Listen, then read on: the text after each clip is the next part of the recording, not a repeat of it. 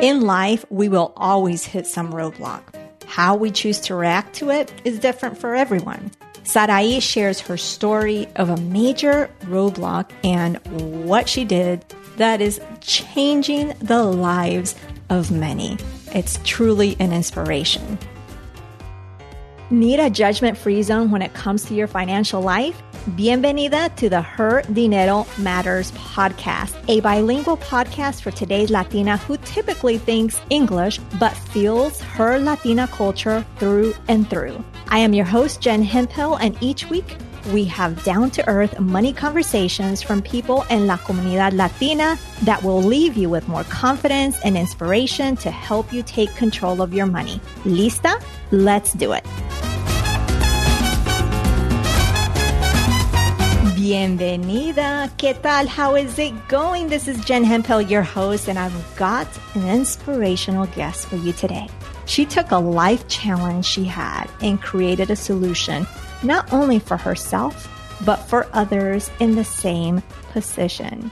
In today's episode, you're going to learn about her upbringing in Mexico and the differences she saw in the perception of money when she came to the US. You're also going to learn the shock she experienced when she applied for college admission and what she did about it, as well as the financial impact she is creating with the work she's doing with the Dreamers Roadmap app.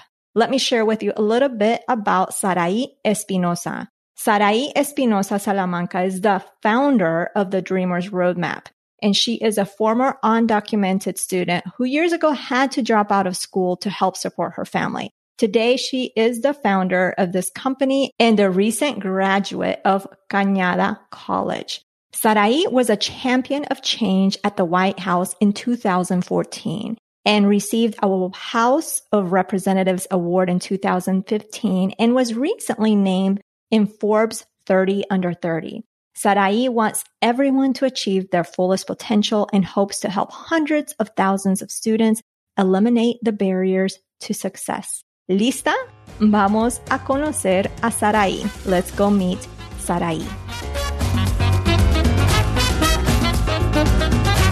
Bienvenida, Sarahí. I am excited and thrilled to have you here. Thank you so much for having me. I'm very excited to be here as well. Well, we are going to start off jumping into your money story. So are you ready? ¿Estás lista? Lista. Okay, perfect. So tell me, growing up, what did you see, hear, experience, and observe when it comes to money?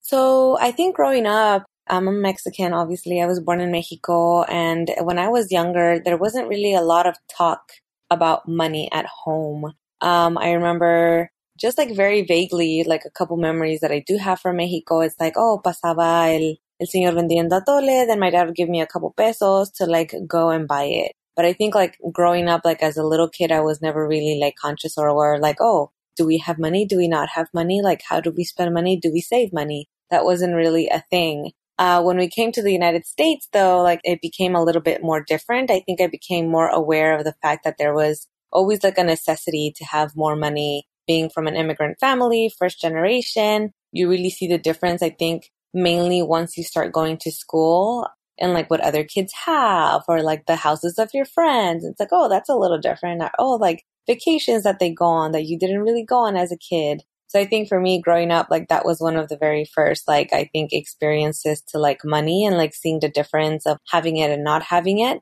And I think even when we came to the United States, we didn't really ever have like a conversation about money at home. You just kind of would always overhear like the adults talking like, oh, like hace falta dinero, or oh, casi no tenemos dinero, or oh, no hay dinero, or like pagar los biles, you know, like that was like mm-hmm. the only like time that you would hear anything that had to do with money. Interesting. I've experienced the same. And how old were you when you moved to the U- US? I came here when I was four years old. Okay. So I came when I was eight. So it's almost similar, a few years, yeah. years older. And that's what I heard when we, I don't recall, well, in Colombia, I'm from Colombia. Mm-hmm. I did see a lot of arguments in between my parents because there was a lot of lack of, and, and coming here to the US, it wasn't the arguments, but it was always the talk. We don't have the money. We can't afford this, those type of things. So it's just really interesting that we hear the lack of, right? But not necessarily the abundance of, or at least in our stories, right? It's not Correct. for everybody.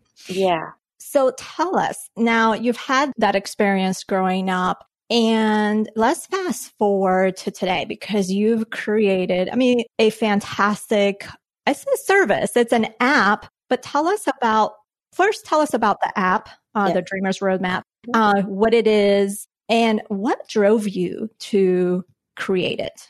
Yeah, definitely. So Dreamers Roadmap, as you mentioned, is a mobile app. It is a free national mobile app where we help undocumented students across the country find scholarships to go to college. So kind of the story behind the creation of Dreamers Roadmap is my personal story. When graduating from high school, I found out that I was undocumented and I didn't qualify for financial aid. Therefore, I had to figure other ways to finance my college education. And that became very difficult very quick because I came to learn that because I was undocumented, it was very hard to even qualify for scholarships also because a lot of them did require me to be a US resident or US citizen and I was neither of those. So I graduated high school with having very, I don't know, I guess you can say scarce visibility on what my higher education looked like because I had no money. My parents had gone back to Mexico when I was 16 years old. I had stayed in the United States trying to pursue a higher education, being that I'm the youngest of 11 children and the first one to really kind of want to stay in school and persevere through graduating and getting into college I kind of faced that challenge also, right? Of like being the first one, not really kind of like knowing anyone in my family who can help me navigate this whole college experience. Not only that, but on top of that, all the financial burden that comes with wanting to go to college when you're an immigrant in this country pursuing higher education. So I think for me, like that was, I think one of the main things that motivated me to want to create Dreamers Roadmap because after graduating and knowing that there was money I just didn't find it with enough time for me to get into college, what difference that would have made in my life. So when I started finding like that there was a lot of very like different smaller scholarships, but there were several across the country that were open to undocumented students, whether that was dedicated directly to undocumented students or that just didn't ask you for a residency requirement. I wanted to tell the world, right? Like I wanted to tell other people because when I first graduated, I honestly thought that I was the only person in this country going through that situation. But then again, like I was always like so sheltered, right, from the whole thing because I didn't really know I was part of something that was a thing, which was like, mm-hmm. yeah, there's like a lot of undocumented people. There's a lot of undocumented youth trying to pursue higher education, but no one had really focused or taken the time to talk about this in a bigger scale or in a national scale where people would not only know that they were in the situation, but that there was a way out of this situation or through this situation. And through Dreamers Roadmap, we're, we're giving students the opportunity to use this tool to find that money, to not have to go through basically what I went through, which was graduating without having like a path into college. And thankfully, we've been able to have a little bit over 30,000 users thus far. Um, awesome. we, yes, we've received testimonies of students and parents and community members. And I think for me, that's one of the biggest gifts I think since starting Dreamers Roadmap. It has been hearing these stories personally from the students that have been affected. And just a couple months ago, we heard a story from Lily, who graduated from UCLA, first one in her family, and she reiterated the fact that it was thanks to the money that she found on Dreamers Roadmap. So I think again, right, it goes back to the story of like money. If money wasn't there, if these opportunities weren't there, these people would not have the opportunity to graduate and become professionals in the country that they call home, right? So I think one of the biggest missions of ours is one, educate students that the money is there, but two is also fulfill that dream that these individual students have and also the dream of the parents, right? Because as you know, as immigrants to this mm-hmm. country, our parents a lot of the time bring us to have that opportunity to higher education, to become better, to have better financial stability that they didn't have growing up. And I think Dreamers Roadmap plays a small part in that role of bringing sustainability to these immigrant families through the financial support that we provide on this platform. No, absolutely. And I think it provides more than a small role, in my opinion, just because like you said, moving, even though I technically didn't immigrate, being my dad is a, a gringo, an American, mm-hmm. basically everybody sees the US and I don't know about now what the polarity of this country right now, but everybody sees or has seen the US as the land of opportunity. Mm-hmm. And for a person that experienced something like yourself that gets to graduates high school and then wants to go to college and you're roadblocked, right? In terms of, of financial aid and all that. So I think it definitely provides a huge, huge opportunity for those in that situation. And I love, love that you're doing that because especially in addition to the opportunity to go to college is, is beyond that, right? It's like you mentioned the dreams and hopes and there's so much talent, right? And we just need to be able to have a chance to show our talent, right? And sometimes that we just need that education to propel us to the career and all that. So I, like I said, I applaud you for doing this because it's huge, huge, huge, huge. Now, how long is it that you've had this available?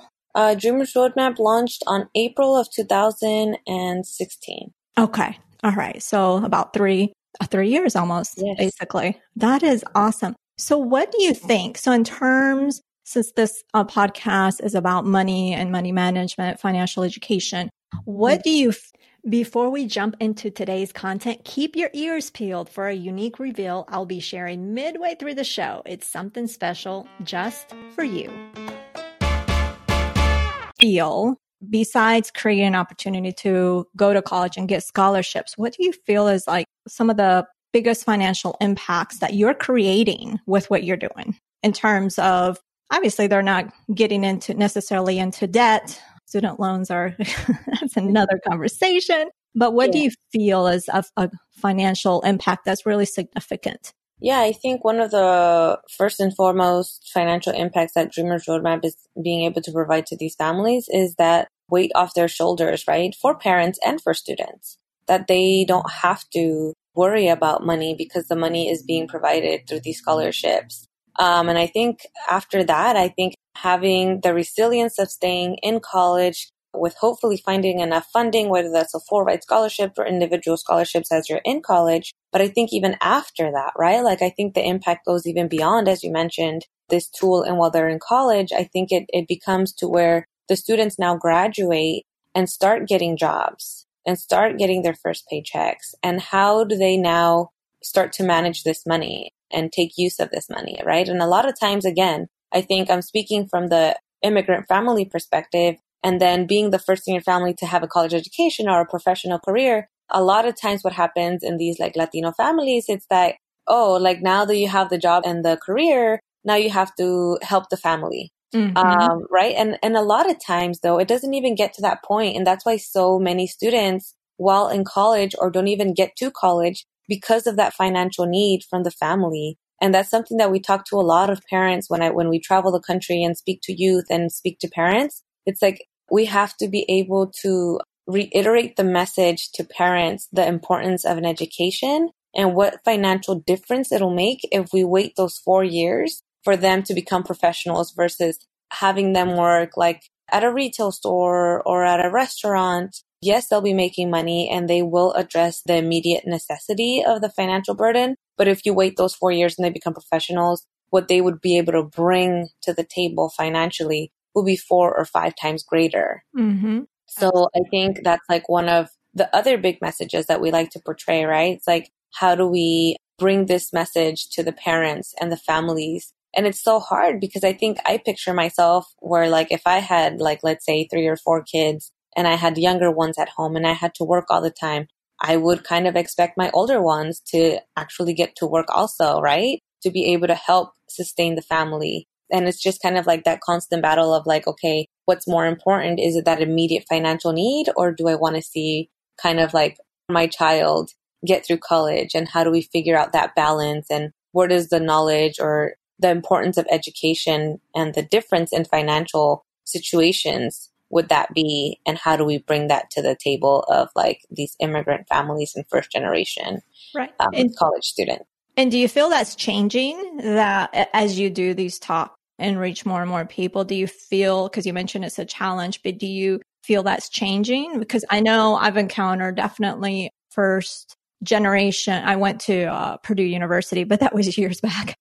and there was a lot of first generation Latinos uh, mm-hmm. students there. And one of the, in the conversations with my friends, the big, for me, like mm-hmm. me personally, I mean, my, my situation was completely different just because I was fortunate. I was born in Colombia. My dad was American. So coming to the country was, you know, was not hard. But right. with my friends in college being the first generation, a lot of what I heard was that with their families, because of the struggles that they had, college was like a priority that they made sure that their children would go to. And sometimes yeah. it was at the cost of getting in debt, right? Yeah. Which that's the other aspect too, especially mm-hmm. for first generation where you don't know what you don't know, right? You're especially right. coming to the US, the system is different. There's a lot of differences, right? And you don't know terms like how to maneuver. I mean, financial aid in, in college is hard enough. I'm like, right. I couldn't tell you step one, step two, step three.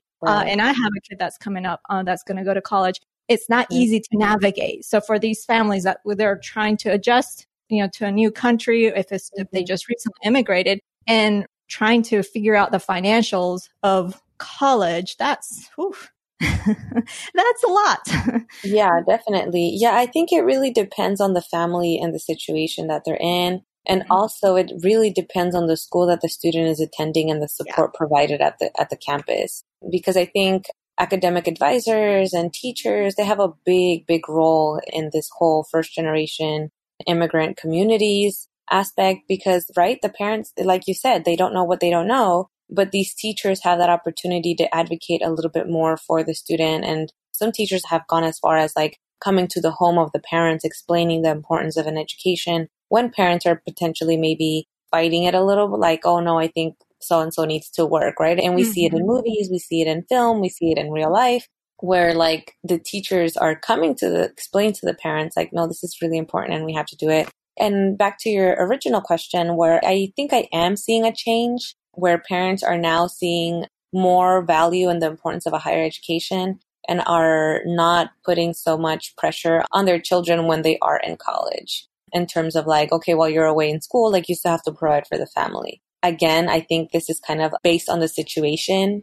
And I think even me when I was in school, right? Like even if my parents weren't asking me for financial help at a certain point, I felt that it was my responsibility to do it anyway, right? So it's just kind of like that cultural mindset of like, I still have to help my parents. Like we are on survival mode. Like I still have to help them. So kind of how do we not shy away from that, but kind of focus on one thing at a time. So then at the end, we kind of find ourselves in this much better financial situation because we took that time to focus on our education and just not worry so much of like providing for a while to then be able to provide in a more sustainable way. And again, it's really challenging. I wasn't able to do that when I was in college. I did have to provide for my family. And, you know, like it was challenging. I'm not going to say it was easy to have to concentrate in school and work and provide for my family and myself. And that just made it, I think, so much more gratifying for me after to really value what I had and what I currently have, right? And mm-hmm. manage it well and not take it for granted. So, speaking of that, what would you say has been the biggest money lessons you've learned up to now?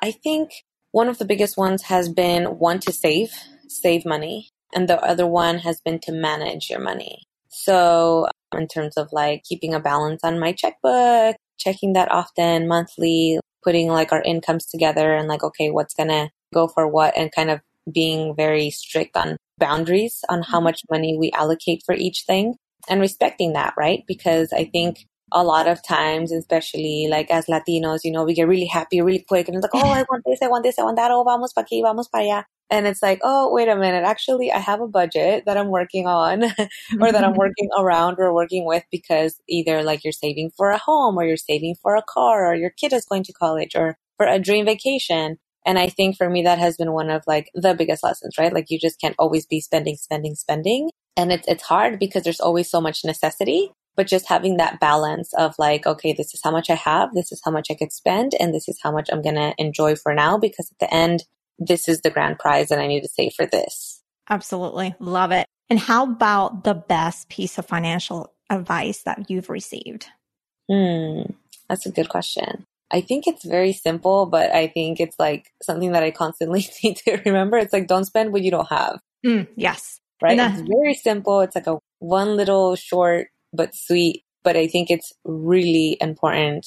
Yeah. What someone told me one day, don't spend what you don't have. Right. And I, again, we live in a society where like they tell you the opposite, right? like spend, overspend, spend what you don't have. You have credit cards, you have all these things. Pay it later. Like, right, right. yeah. So I think for me, that has been definitely my favorite piece of financial advice is like, don't spend what you don't have. Love and then it. what you do have, value it. Yes. Love Spend it, it wisely. Mm-hmm. Love it. Love it. Well, Sarahí, this has been fantastic. I appreciate you being on, sharing your story. And oh. for you listening, please, please, if this is new to you about the Dreamers Roadmap, share it.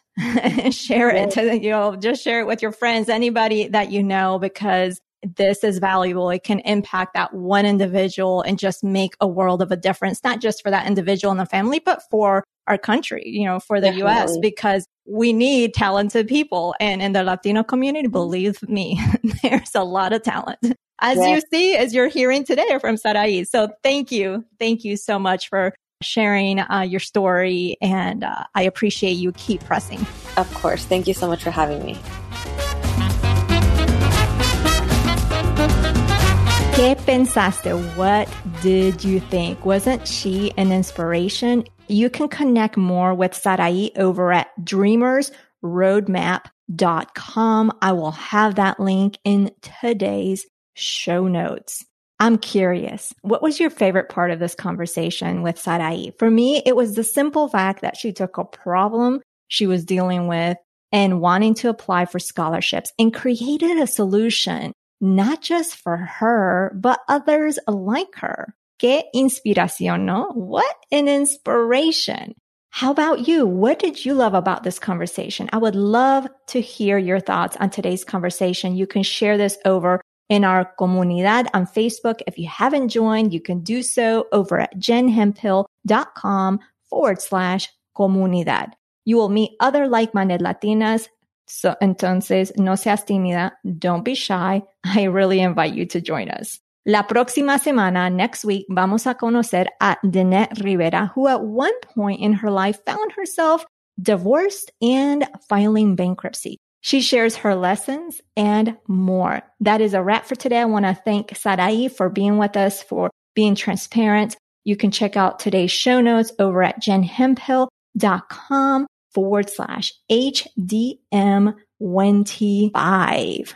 Also, don't forget if you love this episode, it would mean the world for me for you to share with a friend, family member, stranger, a coworker, because you never know what this episode or what this podcast can do to impact their financial life. It's not like we tell everybody that we are in dire financial straits. So you never know what this message, some little piece of this episode or this podcast that's going to give them that push, that inspiration to keep going. So I would greatly appreciate it if you share the Her Dinero Matters podcast with someone. And if you haven't subscribed to the podcast, be sure to do so. And I would love a review as well. That would be so beneficial.